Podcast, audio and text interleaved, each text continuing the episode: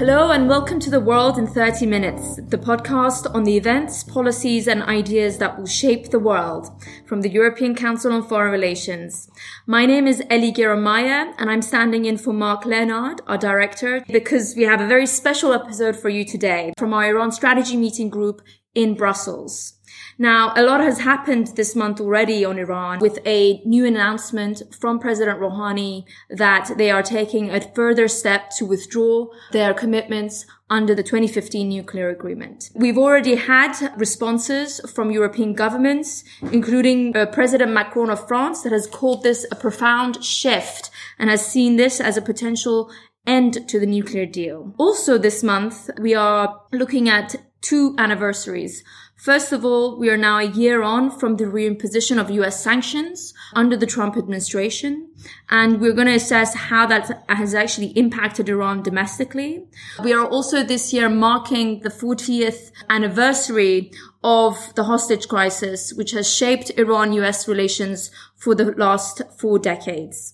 So to make sense of what's going on, I'm very happy to be joined by three prominent guests who can speak on these issues.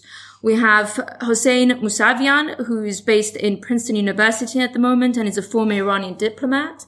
We have also Ilan Goldenberg, director of the Middle East Security Program for the Center for New American Security and a former special advisor on the Middle East to the Office of the U.S. Defense Secretary. And we also have Dr. Nasser Hadian, a professor of political science in the University of Tehran who joins us in Europe. So let me start off with some questions to, uh, to you all. Hossein, I think back in May when we last had a podcast with you, I had talked about the fact that Iran is now going from strategic patience to strategic action through this partial withdrawal of the nuclear agreement, the so-called JCPOA. How do you interpret President Rouhani's announcement earlier this month regarding the fourth step of withdrawal from the nuclear deal? From the Iranian point of view, the JCPOA is a multilateral agreement with the UN resolution. Iran fully complied for over two years, and none of the P5 plus one members were able to deliver their full commitments. At the end, the US withdrew and imposed not only nuclear related sanctions, but beyond. Iran even continued to implement the deal a year after Trump's withdrawal or breaking the deal. And at the end, Iran said the JCPOA is a multilateral agreement, is not going to be unilaterally implemented only by Iran. Either the P5 plus one, if not the P4 plus one, they would implement. Even if the P4 plus one would be able to implement, Iran would continue to be hmm. fully committed to the deal minus the US. But they were waiting for a year or strategic, but they are in a situation that more flexibility, more uh, transparency, more compliance with the deal, they have received more sanctions, pressures, and they want to change the course. Let me ask you, Nasser, do you agree with President Macron that this is a profound shift in Iran's position, this latest announcement? Because there's been an emphasis that the previous steps were technically um, more easy to reverse than this current step that Iran has taken in Fordo. Would you agree with that assessment? No, uh, I think it is basically it is not a very big deal, and Europeans should not make a big deal out of it. Personally, I expected things uh, or steps to be more intense. I thought we are going to increase the level of enrichment to 20%, which did not happen because if we would have gone to the 20% enrichment, the breakout time would have been shrinked relatively quickly, and that would have created a strategic space for the diplomacy to work. Unless we create such an environment, diplomacy simply cannot work. It is not just matter of talk or rhetoric or persuasion. There should be structural factor presence, like shrinking of the breakout time. And just to, to explain to our listeners, breakout time is correlating to the amount of time it would take Iran to build yes. enough fuel for a nuclear bomb. From, technically, it means from the time we decide to make a bomb to the actuality of the, mm. making it a bomb. So that's what they call breakout um, time. So, in fact, the measures which we adopted is not a major one, and Europeans should view it that way. And I hope it's enough to create, although I doubt, but I hope it would create the more necessary environment for the Europeans to go to the Trump or for the Democrats, basically, in the United States to go Trump that that's exactly what you did by your withdrawal. You have put us in such a condition that either we have to go to a war to stop Iran or basically Iran is going to make a bomb. So we are better off to go back to the JCPOA. Or at least, if the US doesn't want to go back to JCPOA, let the Euro- Europeans come with some measures which is also adoptable with, for the Americans, that is also, uh, also acceptable with the Iranians too. So that's why Europeans should look at it mostly as an opportunity rather than a threat. It is an opportunity for Europeans to go to the diplomacy. And that's the way Democrats and Europeans should look at this fourth step. So essentially, Iran is taking what I would think is a gamble that through this escalation, there can be a political opening, particularly with pressure on President Trump. So Ilan, let me come to you. How is this all playing out in the US politics at the moment, particularly the interpretation of Iran's latest moves? And if after the UN General Assembly, when President Macron was really trying to press President Trump and President Rouhani to meet, if actually this step from Iran uh, makes that more likely for a political breakthrough, or if it actually makes it more difficult for Trump? Yeah, I think in terms of how this is being viewed in the U.S., it's seen as significant and it is seen as different in that it's uh, more provocative. You know, the Fordo facility is one that's always concerned the United States uh, and Europeans, partially because the size of the facility such and the location of the facility such is it's very hard to explain it away as part of a civilian nuclear program. There really is only, there aren't many reasons to have 3,000 centrifuges in the middle of a mountain. And so that, that raises alarm bells. Actually, what raised more alarm bells, I think, with technical experts was an announcement that got a lot less attention about more research on next gen centrifuges, which actually is much more important, in my view, in terms of breakout terms and, and Iran's long term capabilities. And that was also announced in, in, recent days. So that makes me more concerned. Look, I don't think it makes that much of a difference for Trump, one way or the other. I think Trump is open to engaging with Iran and would love to have meeting with President Rouhani. As far as I understand it, the difference between the two sides is only Trump will cut the deal that actually gives Iran sanctions relief, and he will insist on doing it in person. And Iran will not sit in a room with him. Like Iran's leadership, you know, President Rouhani, uh, Foreign Minister Zarif, will not sit in a room with him because they don't trust him without getting guarantees about that sanctions relief first. And I understand that that's the real deadlock. I, I don't think this changes Trump's calculus in any way. I do think it changes the calculus of the people around him. And I do think what you will see now from the Trump administration is a pretty serious effort, again, to try to get the Europeans to move from being stuck in the middle and mediating to applying more pressure on Iran, to saying this has gone too far.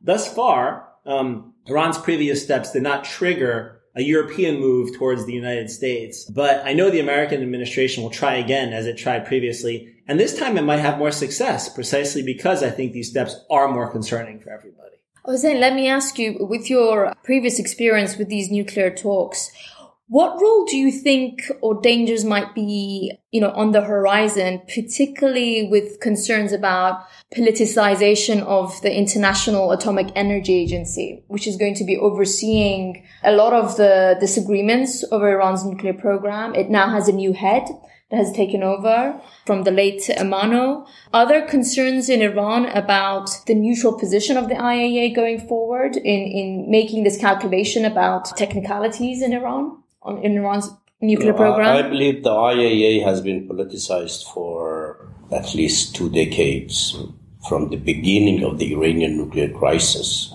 Iran is the most inspected country among every IAEA member and you, you can see tens of reports during last 13, 14, 15 years, all IAEA reports confirms there is no diversion toward weaponization. But still, Iranian nuclear issue is priority top number one of the IAEA, a country which is member of the NPT, which has accepted the JCPOA, which is practically NPT2, Hmm. because this is the most comprehensive agreement consists of too many elements beyond NPT, from transparency measures to limits. Iran is the only NPT member which is committed to such a limits. No other NPT member has ever accepted or even is today ready to accept it. Iran is the most inspected country, but the most accused countries. It is, it is a political decision. That's why you see nobody is talking about Israeli nuclear bomb in the Middle East. Israel is not member of NPT, does have nuclear bomb, but Iran is a threat, which is member of NPT and is the most infected and is committed to the highest level of transparency ever any member of NPT during the history of non-proliferation has accepted. This is, it is a political decision. Question on technicalities saying, if the Europeans indeed begin to shift more towards the US current administration's position of pressure on Iran, presumably they would begin by triggering the dispute resolution mechanism under the nuclear agreement. How would that be perceived in Tehran if, if we start heading down this road? I personally disagree with President Rouhani's government approach toward the current nuclear status quo. Mm. President Trump has questioned the rights of Iran for uh, under NPT. They have recently questioned the rights of Iran for enrichment, right? Yes. One. Second, President Trump said repeatedly the nuclear deal is the worst disastrous deal, right? Mm-hmm. Therefore, they withdrew from the JCPOA and they have questioned the rights of Iran under NPT and they are asking for a new nuclear deal. If I were President Rouhani, I would suspend Iranian commitment under NPT because the US practically has questioned. I would suspend or withdraw from NPT like the US.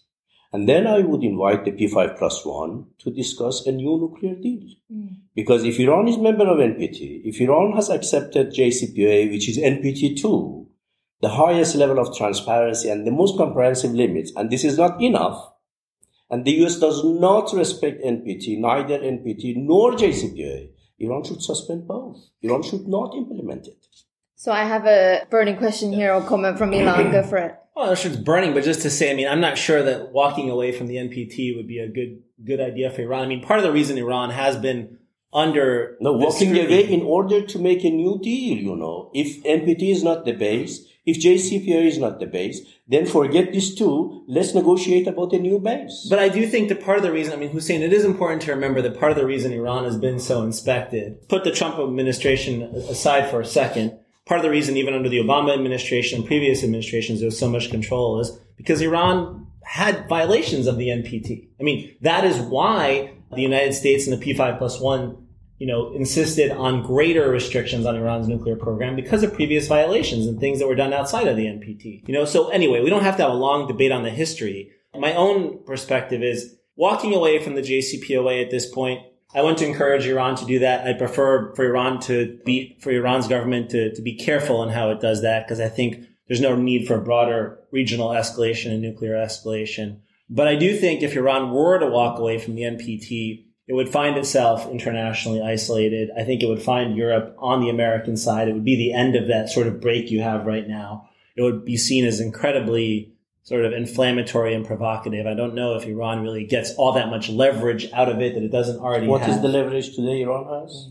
The same leverage it has in terms of the leverage Iran is building is in pushing forward on its nuclear program, whether it's in the NPT or not. Iran implementing JCPOA and NPT fully for years. I'm in JCPOA. What was the response of the US and the Europeans for Iran? What was the Iranian leverage? In other words, what's why we have to stay within the JCPOA if you're not going to get the benefit? So that's that's a question in Tehran. Right. And I want to distinguish between the JC. I understand that question. Yeah. I'm just saying there's a clear distinction between the JCPOA no. and the NPT. No, and yeah, there's, no. my point is we are not going to withdraw from the NPT unless, and I disagree with Hussein on this point, unless European initiate the snapback process. That's almost certainly. That's the snapback of UN and EU sanctions. Exactly. Unless they refer the Iranian nuclear file yeah. again to UN Security To UN Security Council. That's almost automatically, I can tell you, Iran is going to withdraw from the JCPOA. And also, I'm sure, seriously, we will think to withdraw from the NPT as well. Even the most liberal people are going to support that, that position. So that's why Europeans are better off to look to the fourth step as an opportunity. Mm-hmm. And the same thing with the Democrats. An opportunity for the, for the diplomacy to work because that would create an environment that like exactly what just early, earlier this week, this week, Bernie Sanders said that we have to go back. This is what the US withdrawal has created. We have to go back to the JCPOA. So that's the position which the Europeans should take. It is not just going to the Democrats there. Nasser, let me ask you one question because Iran's supreme leader in recent statements was, it seemed to very much undermine President Macron's efforts on negotiating a pathway out. How does the Iranian leadership view Europe? I mean, do they really believe that Europe is able to persuade President Trump on this issue? What are they hoping for on the political level? Because clearly on the economic level, hmm. it seems that they are either unable because of technicalities or unwilling because of political appetite to push an economic breakthrough themselves without US permission or green light. So on, on the political scale, realistically, given the aftermath of the UN General Assembly and President Macron's initiative, what can be hoped for from now until, you know, the run up to the November 2020 elections? In fact, the con- like I say that there is a, almost a consensus in Tehran that European are not capable of delivering the promises, the commitments under the JCPOA, independent of the United States, without the permission or green light uh, from the President Trump. They are mostly we believe they are not able to, rather than they don't want to. They're not willing to. The steps we are taking, in fact, is to empower the Europe because they cannot by themselves create the space, the environment which is conducive to persuading President Trump for action, for at least giving them the green light. We expected that the Europeans to create the space themselves, but we thought they can't. Because they can't, thus we have to adopt other measures, including the fourth steps, mm. and also what happened regionally. So these are going to create the necessary space for the Europe to get involved to get a green light. Without these steps, Europe cannot move independent of the United States. So we hope that now, with the fourth steps, Europe look at the situation, look at these steps as an opportunity for the diplomacy to work. Now they can go to President Trump and ask him, okay, what do you want to do? Either you're, you're going to wait for the fifth step or sixth step or whatever at the end, withdrawal from the JCPOA and NPT, or you're going to, you're going to let us do something if you, if you don't want to do. And Ilan, what do you think Trump will do, given that he seems to, this administration has sanctioned quite extensively yeah. Iran's economy? Where else can they go if they're not willing to have a political way out of this? Yeah, I mean, they can sanction everything for a third time. I mean, they've sanctioned everything and they can just use different sanctions to come in on top of the sanctions that have already had the mm-hmm. same impact. I think at this point we're sort of we're not we're beyond maximum pressure. We're like maximum sanctions. There's just like yeah. almost nothing left to sanction.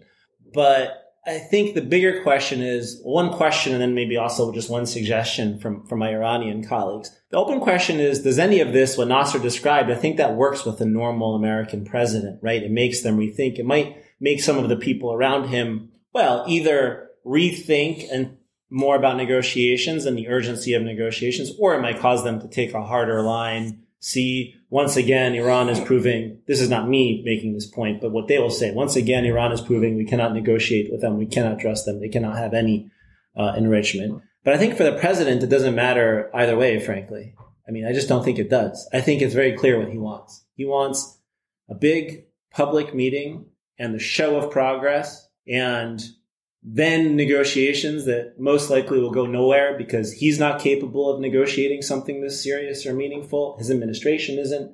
Even if his people make progress, he will undermine it somehow. We've seen this again and again. He wants a big public show, and in exchange, he's willing to give some sanctions. Right? Are you sure about that? Yes. But why he was not ready then? To give President Macron the necessary tools. Because he didn't want President Macron to get the credit. He wants yeah. to get the credit himself. No, it doesn't matter. But still, the issue was not the four point principles. It was a trust. Rouhani was ready for the meeting, provided he was sure. There were guarantees. There was that guarantees that it's going to happen. He was not, President Rouhani was not convinced that if he meet with President Trump, he's going to remove sanctions. Well, this is why I think there is still space here because that, that's classic diplomatic yeah. sort of 101 sequencing. sequencing yeah. You know, it's like very hard, especially when there is a lack of trust. And there's obviously a lack of trust, especially with President Trump's decision to walk away from the JCPOA. So I think with more work, it's possible you get there on something like that. You can have a phone call, you can have some meeting. It was easier to do at UNGA because you had physically everyone mm-hmm. close to each other, and so you can conduct that kind of diplomacy. It's hard to just orchestrate something like that, but it's still possible, especially if it's a phone call. But I'm not sure one way or the other Iran's decision really impacts President Trump. You know, oh, okay, now they're starting to enrich this Fordo. I'm not sure that changes his mind at all or perspective on any of this. A little um, bit like North Korea, no matter how many tests there are of their yeah, missiles. He just doesn't care. Yeah. yeah. But I disagree with uh, with Ilan that I think, or at least there are people who can influence him that okay, these are important. If the breaking out time is shrinking rapidly, I'm sure he would take it seriously. And you see what happened about the bringing down the drone. So he just cannot dismiss it quickly. Or what happened in Aramco in other words, he, as he said, you know, he was he, he ordered the response only ten minutes before he withdrew the decision. It means that you know he just cannot dismiss and ignore these decisions. So let me move on from what you've said onto the regional landscape for the last few minutes of our discussion. One of the perhaps silver lining that seems to be emerging from this erratic administration in the US on its Iran policy is we're seeing the regional players, dominantly the UAE, and Saudi Arabia rethink slightly their policies and their posture towards Iran. Now, Ilan, as someone who's been watching the region for some time, how are you seeing these shifts, particularly because we didn't see a big show of force from the United States in response to the attack in Aramco? Yeah, I mean, I think it's pretty interesting that you see the Emiratis reaching out and having a deeper conversation with Iran, which, by the way, they were doing even before these attacks mm. started. They were already starting to pull back from Yemen even going back to April and May. And now you even see the Saudis reaching out, at least according to news reports, to the Pakistanis, through the Iraqis. This is, uh, I think, good news. You know, there's been this assumption in the Gulf that the Americans will support us no matter what. We don't have to deal with the Iranians. We're just going to take the hardest line possible. And if they start to rethink that, I think there's an opportunity there for some diplomacy. I also worry a little bit about this because what I worry about beyond the American sort of position within the erratic administration is if I'm sitting in Riyadh right now and you know my oil facilities have been struck and the Americans haven't responded in the way I would expect. I'm nervous and I might reach out to Iran and look for a way to calm things down. In the back of my mind, I'm also thinking, wow, if the Americans aren't going to really keep me safe, I'm going to need to both reach out and do diplomacy, but I'm also going to need to start hedging and figuring out how I build my own deterrent. So in the long term, I worry this could also create possibilities of the Saudis starting to think more seriously about their own nuclear program. So it kind of works both ways. Those would be the two things I would mm. I would look for. And Hussein, in New York, President Rouhani announced this uh, proposal for a coalition of hope to the regional players, and recently, as I understand, that there's been uh, you know formal uh, proposals sent out to the members of the of the GCC regarding follow-up steps on this. How would you describe Iran's attempt with the coalition of hope? Is it sincere? Can it really get anywhere given the dynamics between Iran and Saudi Arabia? Or is it meant to just trigger a change in dynamic to provide some sort of a space for diplomacy between the two sides? I think this has been Iranian strategy since the end of Iran-Iraq war. It is not really something new. I remember very well in 1991 when late Genscher was foreign minister of Germany.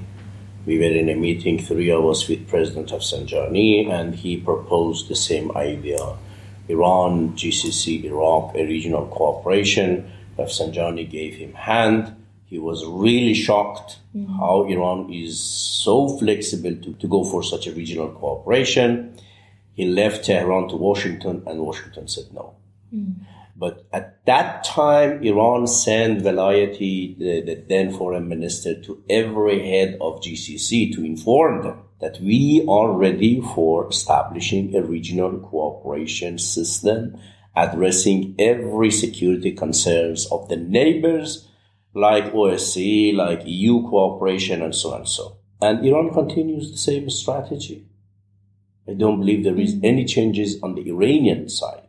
But whether GCC would change its strategy because they have been relying on security, strategic ties with the US to confront Iran in the region.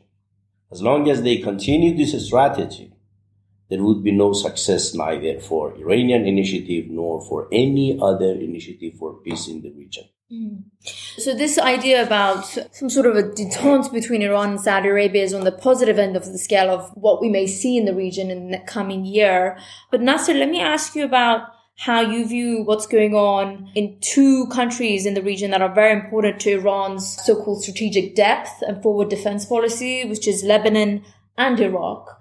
Both countries are, you know, over the last month going through some serious domestic turmoil that are questioning, including amongst other things, Iran's engagement with those countries. Is Iran nervous about what's going on in Iraq and Lebanon? Or is it something that they see as a natural response to the years of conflict in both countries and it's a wave that will also pass? Uh, we are very much, I don't want to say nervous, but we are very much concerned mm-hmm. about uh, what is happening in both Lebanon and in Iraq. Of course, what is happening in Iraq is, has far more significance for us than, than Lebanon. But the general understanding is there are legitimate demands from the citizens, a good portion of the citizens of both countries. But also, there is a belief, strong belief, that okay, Saudis, uh, Israelis, and to some extent Americans are also involved in uh,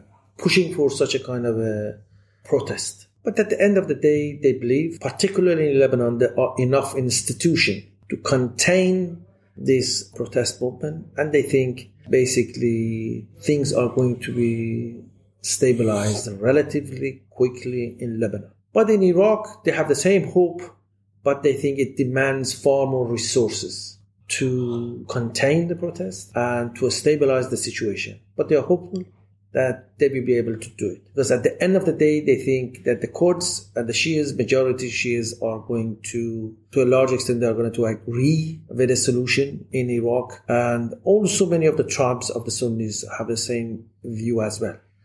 They know what may happen. They know there is a good chance of civil war there. And few Iraqis would like to go for a, a civil war mm. and what happened a few years back. So that's why they believe or they count on that relatively not if within weeks, but in a few months in Iraq, situation is going to be stabilized. Just one thing in reaction on that. I do believe, at least personally, what's happening in both Lebanon and Iraq more than anything is about Lebanon and Iraq, and that's how we should talk about it. Yeah. It's not being driven mm-hmm. by, there's people in the U.S. who see it as this huge opportunity to go after Iran. It's not about Iran. About, it should be a concern for Washington as well, yeah, right? What's happening is. to, to both Oh, no, no, it should. It should, but it shouldn't be put in the frame of yes. either like, oh, it's the Israelis and the Saudis driving anything, or it's the Americans, or it's the Iranians. I think we've learned two lessons. One, I think the people have learned, you know, you see a lot of protests right now, but they're being very careful to keep it peaceful because people don't want their countries to go down the pathway of Syria or mm-hmm. Yemen.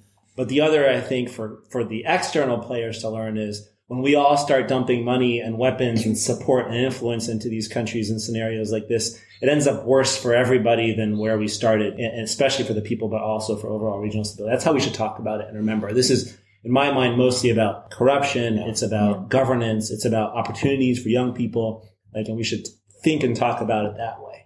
Certainly, I agree with you on that point. As I said, that's, a, that's what I call legitimate concern, legitimate demands. Yeah. But also, we cannot dismiss mm-hmm. that, okay, that's an opportunity, or at yeah. least the perception in Riyadh mm-hmm. and in Tel Aviv is that's an opportunity. So, so the situation in the region is going to be very closely watched, I think, by Iran, the United States, and also the Europeans who are very keen not to have another wave of instability in the region. And certainly, I'm sure in, in the weeks and months ahead, we're going to have probably a lot of surprises across the board. So we look forward to discussing that further with you. Let me move on to the final section of our podcast, which is our bookshelf section or, or, films or articles that you've read. I'll start off with my suggested article for this month, which is a piece in foreign policy authored by Roham Alvandi and a co-author called The United States Overthrew Iran's Last Democratic leader. And this is basically digging into the 1953 overthrow of Mossadegh in Iran and how actually there is this sense that history is being rewritten by the Trump administration about the events um, that took place and why that is still such a critical uh, component in the psyche of the Iranian leadership in their approach to the United States. Hossein, can I maybe ask you for your suggestion of books or articles that you've recently read? I think the best article I read just recently, yesterday, was the article, or more than article perhaps, about written by the crisis group about the Iranian and American position on the nuclear issue, the maximum mm-hmm. pressures and the consequences and the regional situation, just published by International Crisis Group. Great. Ilan. I'm going to go a little bit outside the Iran space. Please do. Just, uh, I've started watching a show on HBO called Our Boys, which is about uh, the Israeli occupation of the Palestinian territories and specifically about an Arab Israeli family living in Israel in 2014 when the Gaza war started and the murder of, well, the murder of three Israeli youth and then also a Palestinian youth that sort of triggered that war. Um, mm-hmm. very interesting drama you know, with some fictional stuff thrown in, but, uh, you know, fascinating uh, stories. Thank you. And last but not least, Nasser. I think if uh, you want to know or understand, have a better understanding of the domestic politics of Iran, I recommend that, you know, to look at Foreign Minister, Foreign Minister Zarif's talk in our Majlis or Parliament and how the situation evolved. He had to leave basically the Majlis. for a few minutes and that would show the interested people how the domestic politics is operating and why he had to leave the Majlis quickly and so on. It might be difficult to find that YouTube video, but uh, we'll try nevertheless. Um, let me thank you to our listeners for tuning in. Please, if you have enjoyed the podcast, share it and rate us on iTunes or wherever you listen to your podcasts. I want to also thank our researcher for this podcast, Eden Dedovich and our editors in the Berlin team. And from Brussels, it's goodbye from me, Ali Maya, Ilan Goldenberg, Hossein Mousavian, and Nasser Hadian.